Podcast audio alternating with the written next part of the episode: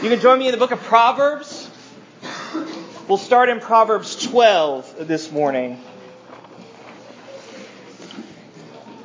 Proverbs chapter 12, we're spending our time uh, this fall semester in this book that wants to train us in wisdom, wants to help us walk a path with God and towards the life that God designs and desires for us.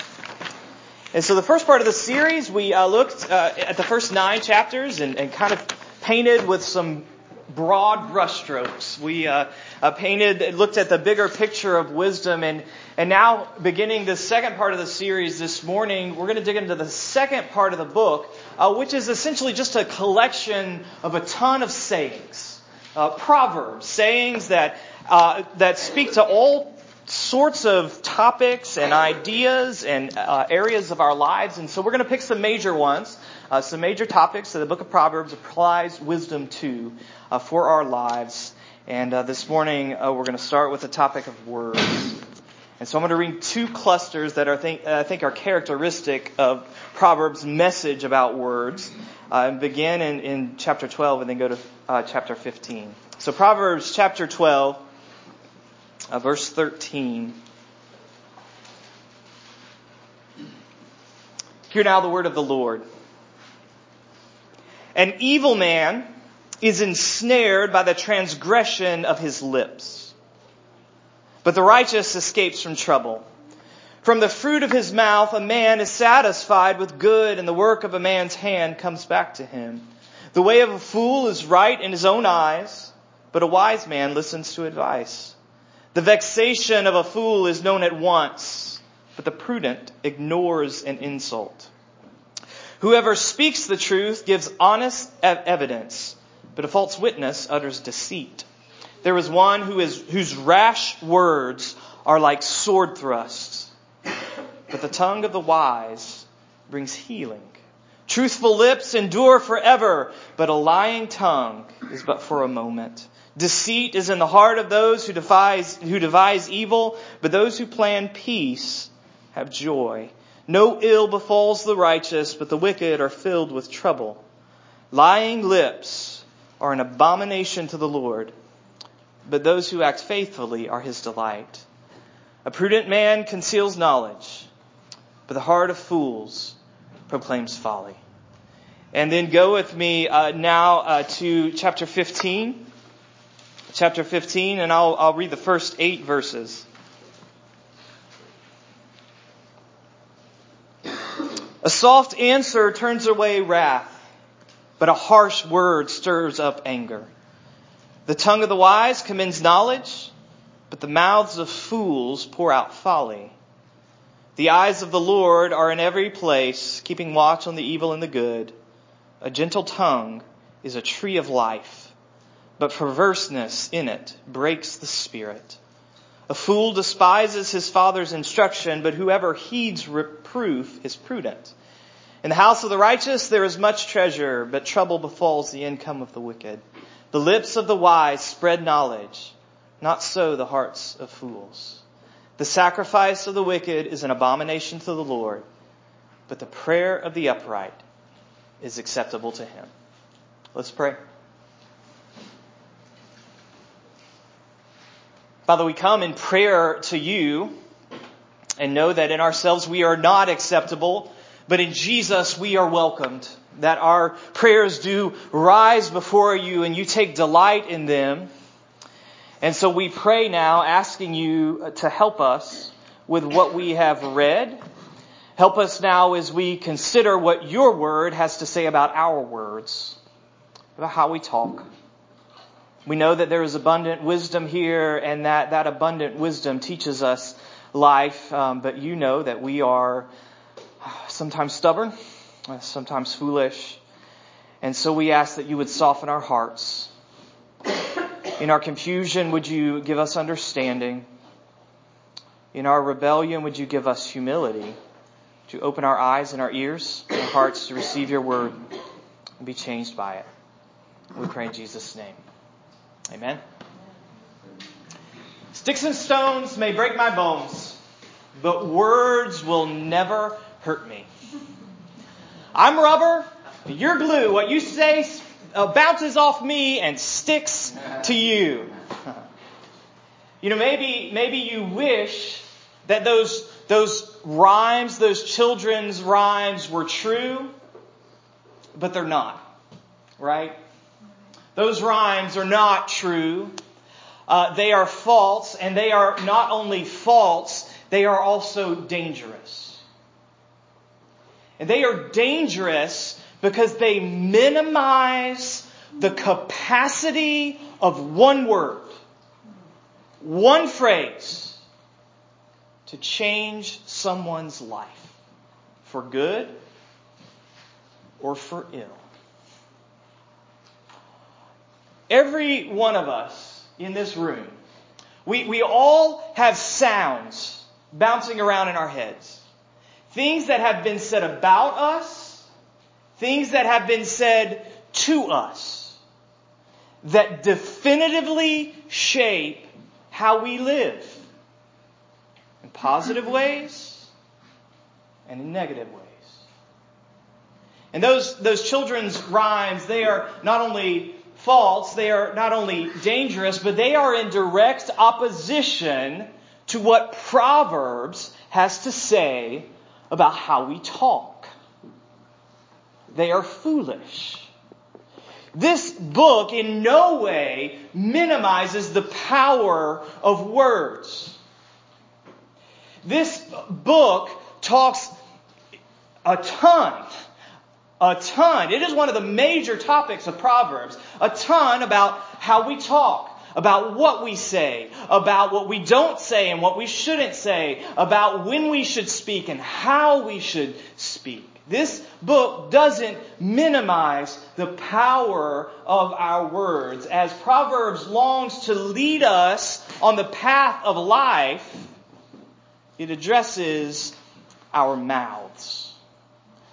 And so, this morning, wise words in two parts potential and use. What can they do, and how should we use them? First of all, the potential of our words. And as always uh, with Proverbs, we must attend to the images. And there is a powerful one there in chapter 12, verse 18. Words can be like the thrusts of a sword. Words can be like a slashing blade and understand that this image isn't drawn from Ivy League fencing with the bee mask. this image comes from the brutality of the ancient battlefield. That's what words can do. There's another common image. We didn't read it, but it's found in chapter 16 among other places, and it is speech as a scorching, destructive fire. It's an image the New Testament picks up. The New Testament book of James takes that image of fire and what our words, what our speech can do, how destructive it can be, even in the Christian community. In short, words are terrifyingly, can be terrifyingly destructive. Words have the power of death. Chapter 18, 21 says. Words have the power of death. And that, that's not just a psychological or relational harm. That's physical. Words have started wars, right? Words have started wars in which millions of people have died. Language is at the core of social fracturing and division. Remember the Tower of Babel? Remember that story from the book of Genesis? Humanity gets together and they decide they are going to build a stairway to heaven. They are going to reach up to the skies. And how does God judge their arrogance? Uh, much less their questionable taste in music. How, how does God judge their arrogance? He confuses languages, right? And so instead of one humanity, we now have many, often warring nations. That's what words can do. What comes out of your mouth has the power of death, which is scary, right?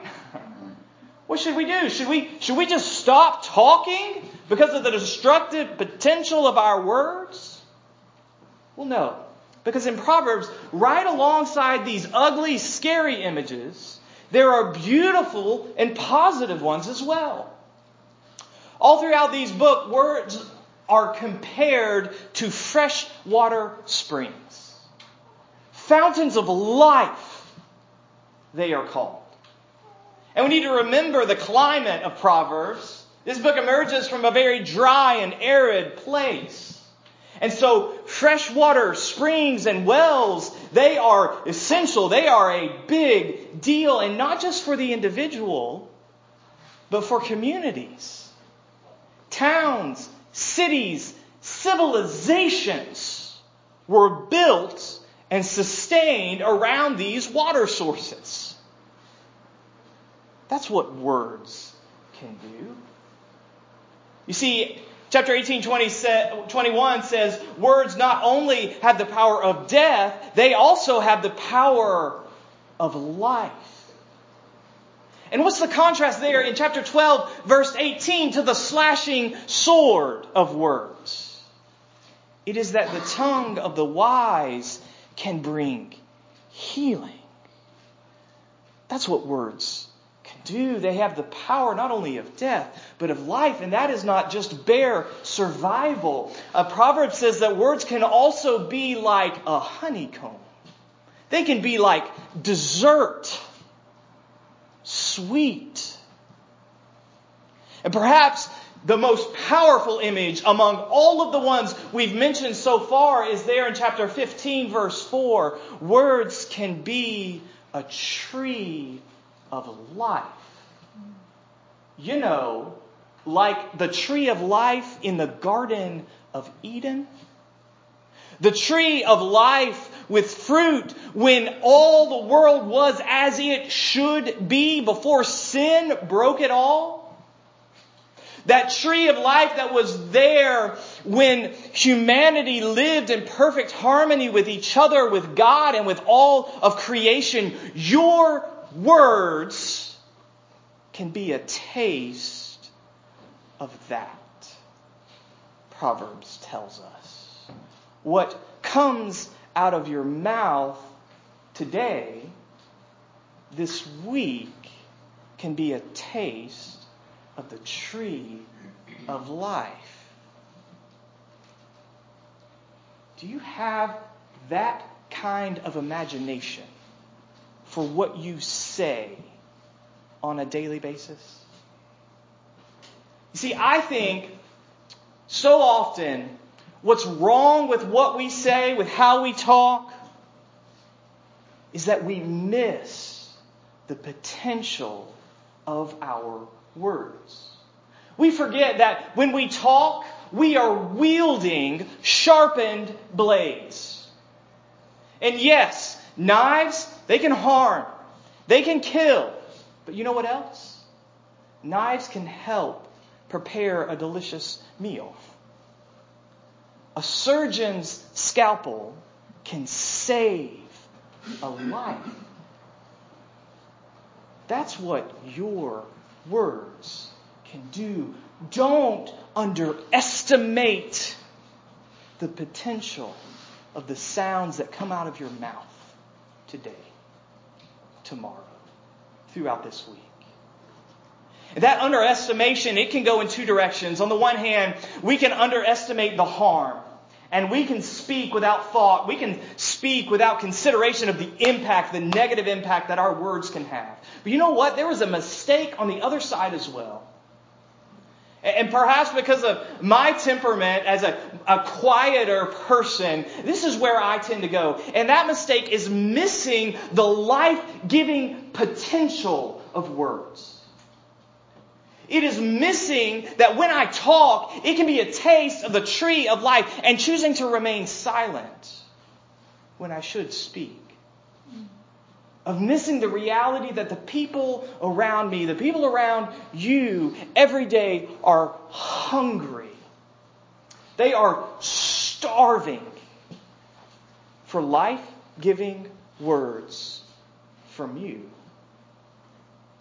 Words of affirmation, words of encouragement, even words of correction. The people around you are hungry to taste the tree of life through what you say. Don't miss that potential. Don't underestimate that power. But, of course, the question becomes okay, but how? How? How does that happen? How can our words become a taste of the tree of life? And so uh, we need not only to talk about the potential of our words, but we need to talk about the use of our words, how we should use speech in our lives. And while Proverbs does not teach absolute silence, it does teach that wise speaking begins in silence. Wise speaking begins in silence. It says even a fool is considered wise if he chooses not to talk in some situations. Wise speech begins in silence. Silence allows us to do two things. First, it allows us to listen.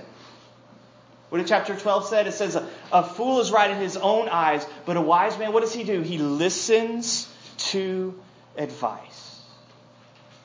Silence allows us to listen, and it also allows us to wait.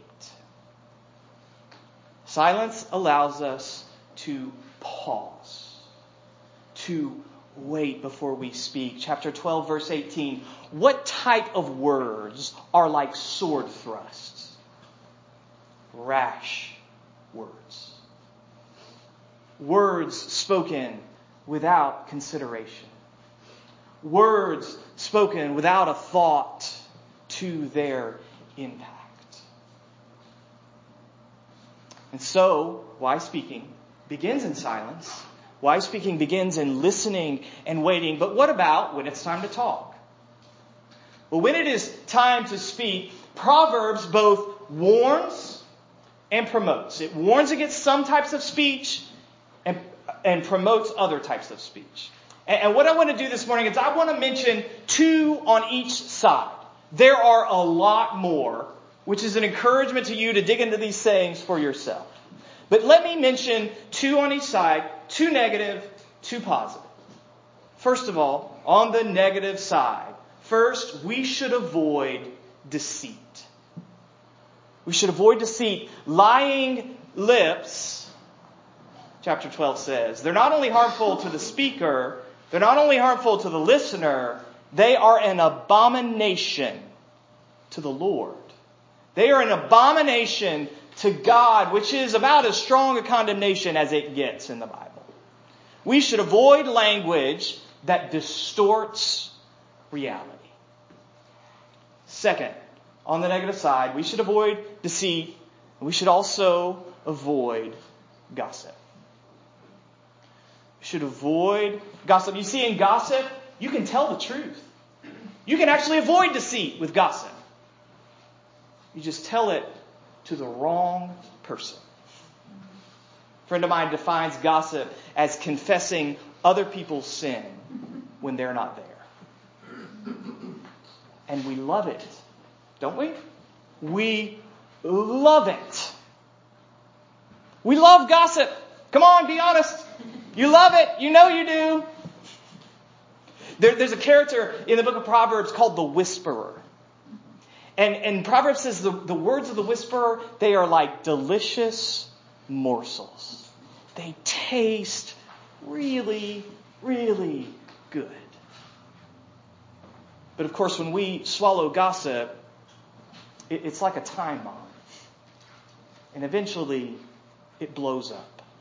It blows up families, it blows up friendships, and it blows up church communities.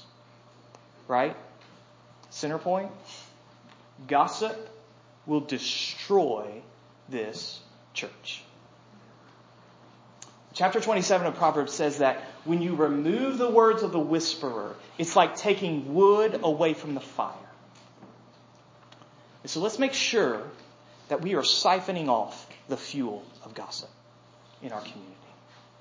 Okay, so that's the negative side deceit and gossip. What about the positive side? Let me mention two. Proverbs promotes, first of all, gentle speech gentle words. Did you notice it there in 15:4? Words that are like a tree of life, words that are a taste of the garden of Eden. What are they? They are gentle words. The adjectives gentle and soft are the most common adjectives attached to the noun, nouns of wise speech in the book of Proverbs. That is not to say that we should not correct. That is not to say that we should not confront. Proverbs values reproof. It values instruction and correction. What it does say is that tone matters. Tone matters. Wise speaking isn't just about what you say. It's not just about content. It is about how you say it. Why? You know this. Why? Because how you say communicates just as much, if not more, than what you say. And when you speak tenderly to someone, even if you are confronting them, when you speak tenderly, you communicate their value. You communicate their dignity. You're saying to them the truth that they are made in the image of God. And so we should speak gently. And then, secondly, we should speak aptly. Aptly. Chapter 25 says this as words fitly spoken. This is the idea that not just content matters, not just tone matters, but context matters as well. Context and timing. This is the idea of a great comedian knowing the exact moment to drop the punchline. Aptness. The right word in the right situation. What this means is that you need to get curious about the people around you. You need to get curious about your friends. You need to get curious about your spouse, your children. And you need to understand what types of communication connect with them. You need to begin to understand those times when you need to speak directly and those times when you need to ask a question and just listen. Act communication. It's, and this is a little bit of a pet peeve of mine, just gonna be honest. But, but this, this speaks to uh, times of grief. When people are grieving, they have a tragedy happen to them, and, and you come in contact with them, apt speech means that you don't whip Romans 8 out in, the immediate situation. You don't whip out, hey, you just lost a loved one. All things work together for good for those who love the Lord. Now that's true. It is true that all things work together for good. It's not the time for it. The time for it is later. And so Proverbs commends for us apt speech. It says in verse 25, a word fitly spoken. It's like apples of gold in settings of silver. It is exquisite craftsmanship. We should become artisans with our words desiring and designing to bring beauty into the lives of the people around us, to bring the right word at the right time. That communicates, that connects to the people around us. And underlying all these different types of speech, what unifies them and clarifies them is the question of motivation. So whether it's about deceit, gossip, whether it's about gentle speech, whether it's about apt speech, appropriate speech, here's the question that underlines all of it. Are my words being used as swords or scaffolds? Am I speaking to attack or to heal? Am I speaking to compete and win the argument? Or am I speaking to refresh with the truth? Do my words in their content, tone, and context express love for God and love for my neighbor as myself? Which is so discouraging to me. Isn't that intimidating? Isn't that overwhelming? How in the world do we get there? If I measure my week by that standard, I'm lost. Let's be honest. So, how do we get there? How do we deal with our significant failures in our speech?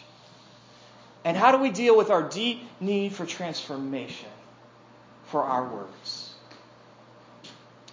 Well, let me ask you this way How do babies learn to talk? How do babies learn to talk? Babies learn to speak by being spoken to, right? It's the same for us. It's the same for you.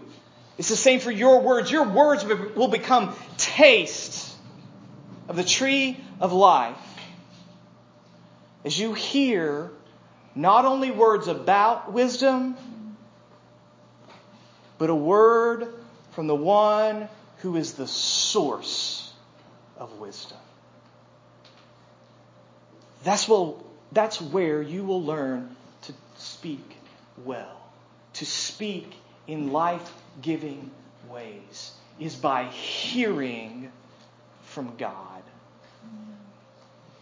In the New Testament book of Hebrews, it tells us that God has talked in a lot of ways throughout history.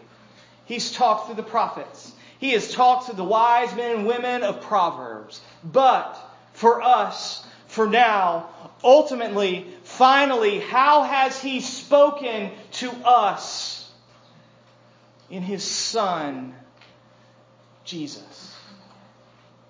The Word of God become flesh.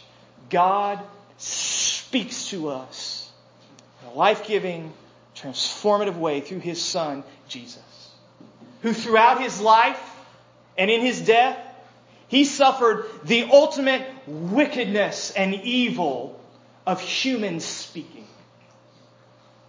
Although innocent, he was slandered. He was mocked. He was condemned. But all throughout his life, in his death, in his resurrection, he proclaims embodies and enacts a better word. The refreshing message of God's kingdom come. The renewing message of healing for sinners like you and me. The refreshing message of transformation for fools like you and me.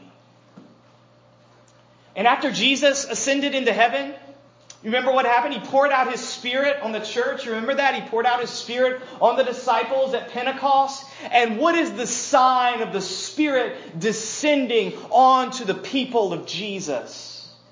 Tongues of fire, which empower them, empower us to speak a refreshing message, a renewing message the message of the gospel. And do you remember? Those tongues enabled those disciples to speak that message in all of the languages that were present before them. So that that message could be heard by all nations. The judgment of Babel being overcome. Human language creating harmony rather than dissonance. That's the hope for your words. That's the hope for how you talk. Because in Jesus, there's forgiveness for the many sins of your mouth and my mouth. And there is the very indwelling presence of God empowering our speech, empowering our words to taste like the tree of life, to echo a garden of Eden. And so this week, let's repent. Let's confess a lot about how we sin with our words. But let's not just do that. Let's also turn to Jesus. And let's listen to him.